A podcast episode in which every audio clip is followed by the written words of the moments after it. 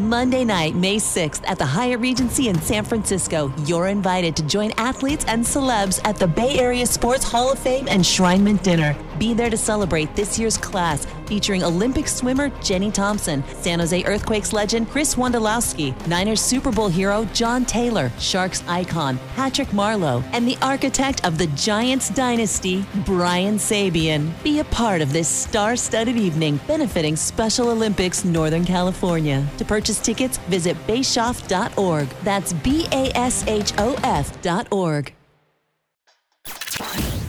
We're getting you ready for the game on The Build Up with news from around the league, interviews, highlights, and more. Here's your host, Ted Ramey.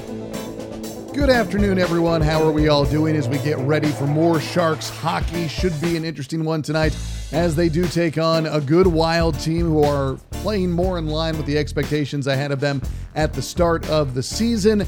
And the Sharks also looking for a big opportunity to bounce back after two less than stellar games against Calgary because Sunday night you were looking at a game entering the third period before giving up three goals in two minutes and 10 seconds. And then you had the situation in which the Sharks gave up two goals in the first 30 seconds of Tuesday night's game. And then, yes, they did play well to get back into it, but it was simply too much for them to overcome. But there are some interesting storylines that have been emerging, like Nico Sturm's leadership, like the fact that the Sharks do still have that fight, which is tempered by a Luke Kunin being out for the remainder of the year. So, to get into all of these Sharks topics and more as we get ready for tonight's game, we are now joined by Shalana Goldman, who does cover the Sharks for NHL.com. Shalana, what's going on? How are you doing? I'm doing well. How are you? I'm doing very well. I'm excited to see the Sharks eh, how they bounce back from two kind of strange games because Sunday night it was a 2-1 game entering the third against Calgary and then they gave up three goals in um in a matter of 2 minutes and 10 seconds, which is interesting in and of itself. And then to start off the game on Tuesday night, they gave up two goals in 30 seconds, 15 seconds apart on each. And although they did come back, it seemed like a task too great in that game. So I'm really curious to see how they start tonight and if they can avoid those moments where they seem capable of just collapsing and losing a game. It's re- both, yeah, exactly. Both of those games against Calgary were just.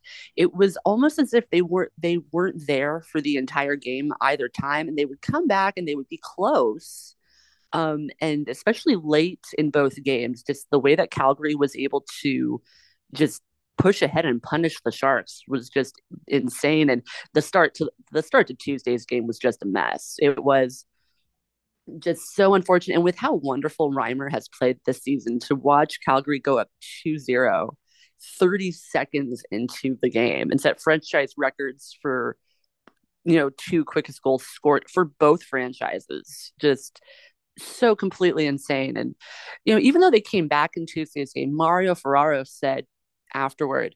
Um, you know, those two, you know, those two quick goals, you know, that put us on a that put us on our heels and it kind of trickles down after that. So even mm-hmm. though they were able to come back and tie it, I do think there was sort of, you know, Nico Sturm called it, you know, being, you know, you know, playing afraid. Yeah. And I think and I think there was that hesitation of, oh, am I going to make another mistake? And you you, you, you can't be playing like that. That's not how confident teams play and they will have to show a lot of confidence right off the bat tonight because they're going up against a team that's won six in a row.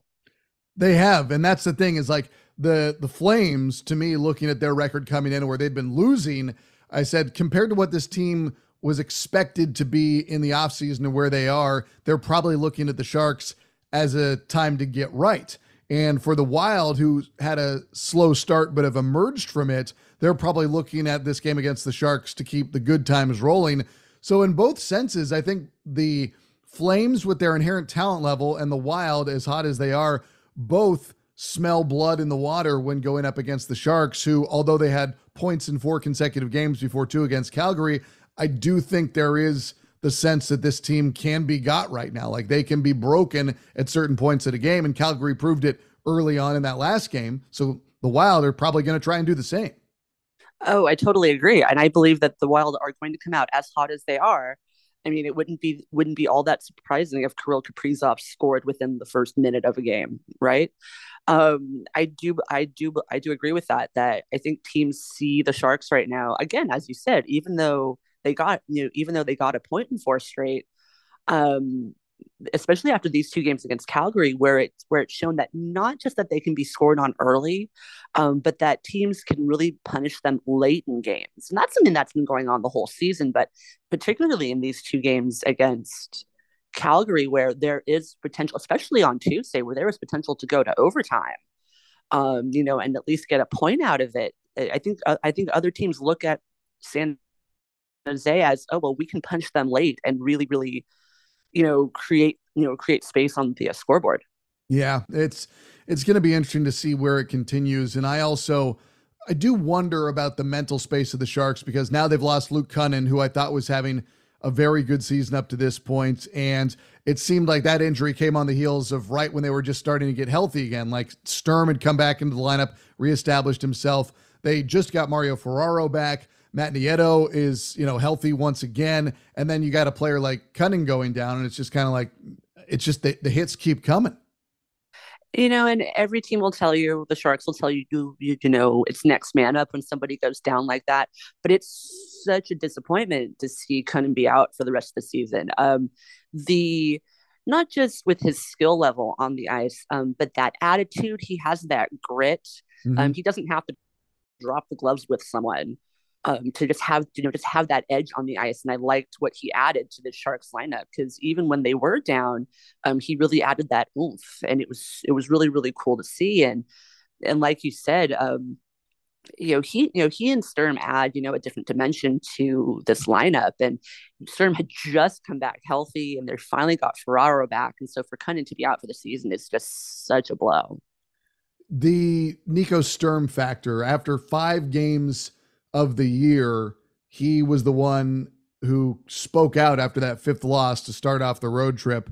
And he had some harsh terms for the team. And then after the most recent game, like you alluded to, he was the one saying, We played afraid, we played tentative. And he also dropped the gloves in the last game after Vlasic took a hit that he didn't care for. So, just in terms of watching his emergence in, as a leader, I'm just curious does that is he cementing himself as a part of the Sharks going forward? Because you know we've heard the statement: everything is potentially on the trading block except for a Tomas Hertl. And to me, Sturm is the type of guy you want to build around, and and a Luke Kunin as well, because I thought he had a lot of what they could use for the future. But it, it's interesting because he's so quickly to be a leader, but also everything is up in the air potentially it's so interesting because there is nothing set in stone and because we heard because we heard so early on that anybody could be up to be moved um, but he really has i think and i think and i think Kunin too um to you know to you know to an extent he you know his words weren't haven't been quite as harsh as Sturm's but but the two of them have really made a case for themselves to be like no we want this team to be better. We want to stay. We want to help this team be better. And i i um i think those I think those harsh words and for Sturm to cement himself like this is really good because you don't want a team that's just going to be passive when they're not playing well. And um, you know, and it does seem like the team does take what you know take what he says to heart. He isn't someone who saves those words for you know behind closed doors and he really gets it out there. Like we like we played embarrassing we played afraid. And so it is really interesting. And with and and with how he has established himself so quickly as a leader of this team, I do hope that he does stay because I think that is a player that this lineup can, you know, or is, you know, truly benefiting from having. Where do you think this year continues to go from here? Because I, I do wonder when they're going to start making moves. I know the, the obvious answer would be when it's closer to the deadline. But at the same time, I'm sure there's going to be other teams who are going to take injuries and they're going to be looking to fill holes. And the Sharks are going to want to. I mean, here's the thing it's like if you wait towards the deadline that's when there is the most availability because there's the deadline right there but maybe you can leverage something a little greater when there's not as much talk and as much chatter and you say hey we're the only seller right now it's so interesting because every year you know when people start talking about trade trades in you know in December. I'm like, it's way far away from the deadline. It's too soon to be talking about this. This year is the exception with how they've played over the first few months of of the uh, of the year, I wouldn't be surprised if Grier starts making moves way before the deadline, just with how everything's gone. Um, I agree. Like I think there's going to be some shakeup in the roster, mm, like a lot soon before the deadline. And and you know, and I, I do I do agree with you know making those moves when there isn't so much chatter and there isn't so much competition.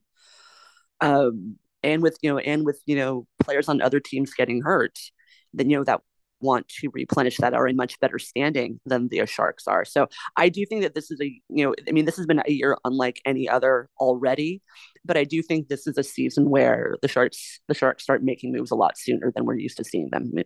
Do you think Grier also makes a move as sort of a, a wake up call to the roster, for lack of a better term, to let the guys know, like, hey, this isn't acceptable? Because I, I understand why some people want to have a bad season to get a high draft pick. I'm not one of them.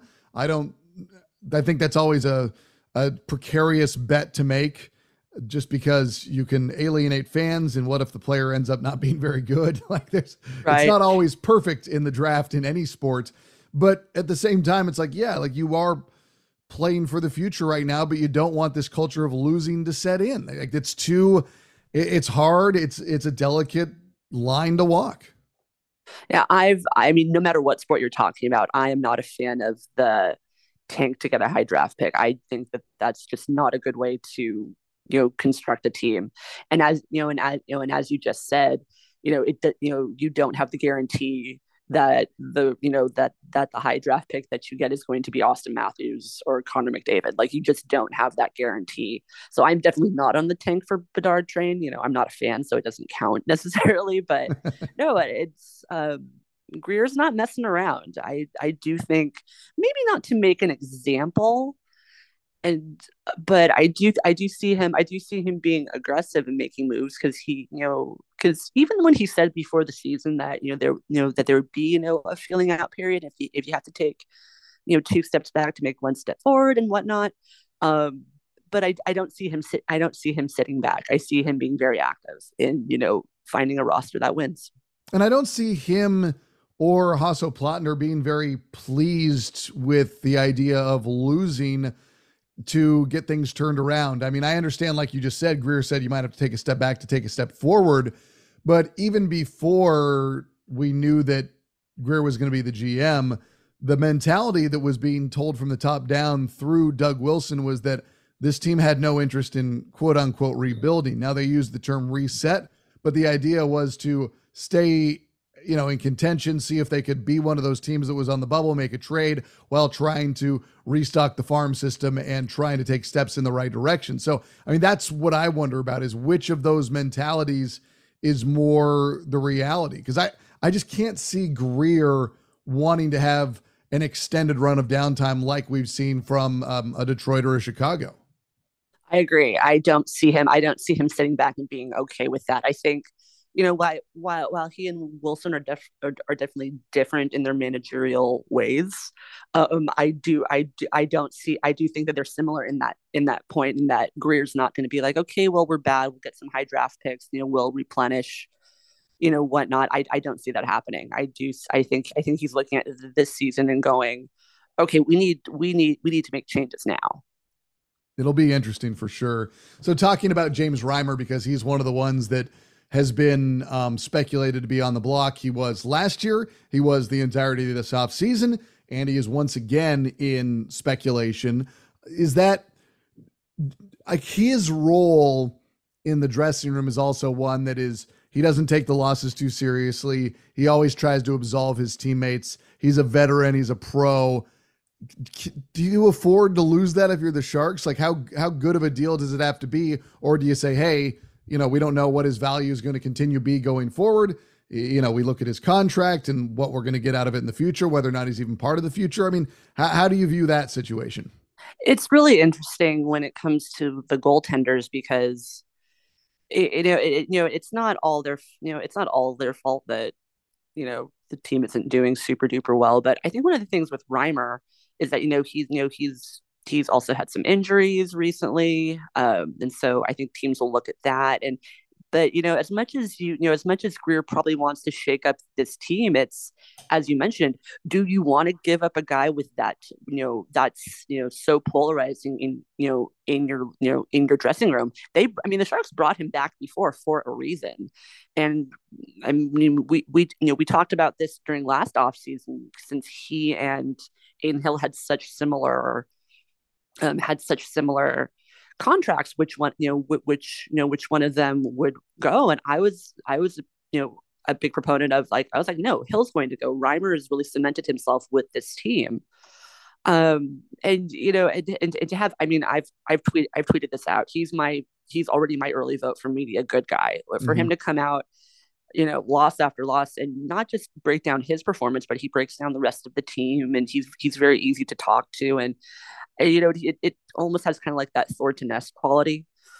And it, it's, you know, I, I, I get that Grier wants to make moves, and if Reimer's, you know, the one, you know, that's the best fit to move. But at the same time, Kahkonen is, isn't playing very well. Um, you no. can bring Maki back up, but you know, he still, you know, he still needs some seasoning. I think. I don't think he's ready for a full time NHL workload. Um, of all the moves they can make, I don't think moving Reimer would be the best for the team, but we'll, we'll but we'll see. Where are you on other veteran players potentially getting moved? Like I know that even though he's the captain, Logan Couture has been, you know, referenced a lot heading into the season. I know that Erik Karlsson is literally having the best, you know, start to his career that we've ever seen. Um, Timo Meier, of course, with his impending free agency after next season and other teams that would love to add a power forward of his status. I mean, do you think that here's my question is if you have talent for the future like a Timo Meier, why would you not want that to be part of your picture going forward, even if it causes investment? He still has a lot of good years going forward, and he's having an excellent year right now on a bad team. Exactly. It's, I mean, that's when I I, I mean, it's it's just it's really interesting with looking at since the, since pretty much everybody is rumored to be you know you know, since everyone could potentially be on the move, it is really interesting when you know it's one thing when when you have some of your more seasoned veterans, you know, could they be on the move? But when you have a guy like Timo, who you know the last two seasons is still this phenomenal power forward with so much more to give, you know, how you know, I, I think it really does depend on who else Grier is looking to move and how you know and how he sees this you know this team unfolding. I think it's going to be a very very interesting trade deadline, and even before the trade deadline, I think we're going to see a shakeup in, in that in that roster for sure. Now, which of those veterans it, it will be is difficult to say though.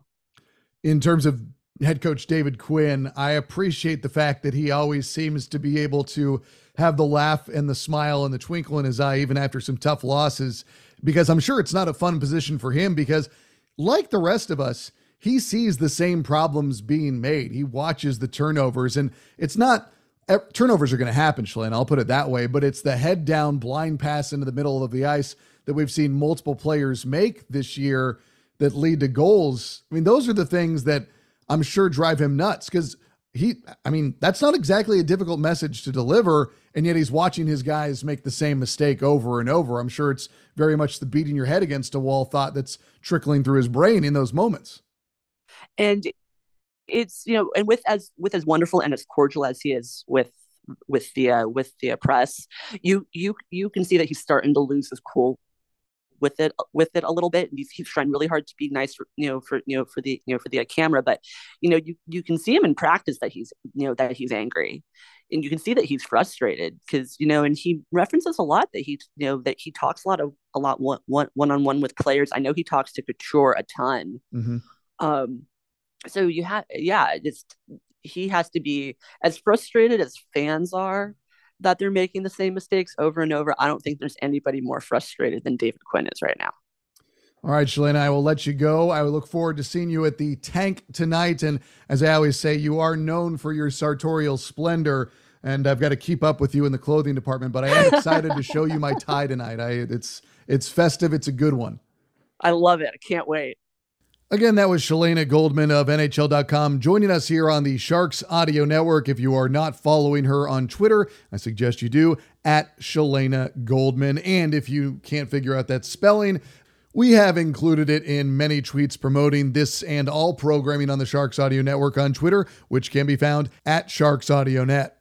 All right, we are just about out of time. Be sure to join us at 7 o'clock for live pregame coverage right here on the Sharks Audio Network as we get ready for tonight's game between your San Jose Sharks and the Minnesota Wild. And then Game time 7:30 and then tomorrow morning, even more, morning tide as we take you into the Christmas break. For the San Jose Sharks, I'm Ted Ramey signing off. This podcast can be found for download under Sharks Hockey Digest on iTunes, Google, and Spotify, and on demand anytime on the Sharks Plus SAP Center app, presented by Western Digital. All music by Yogi Yen.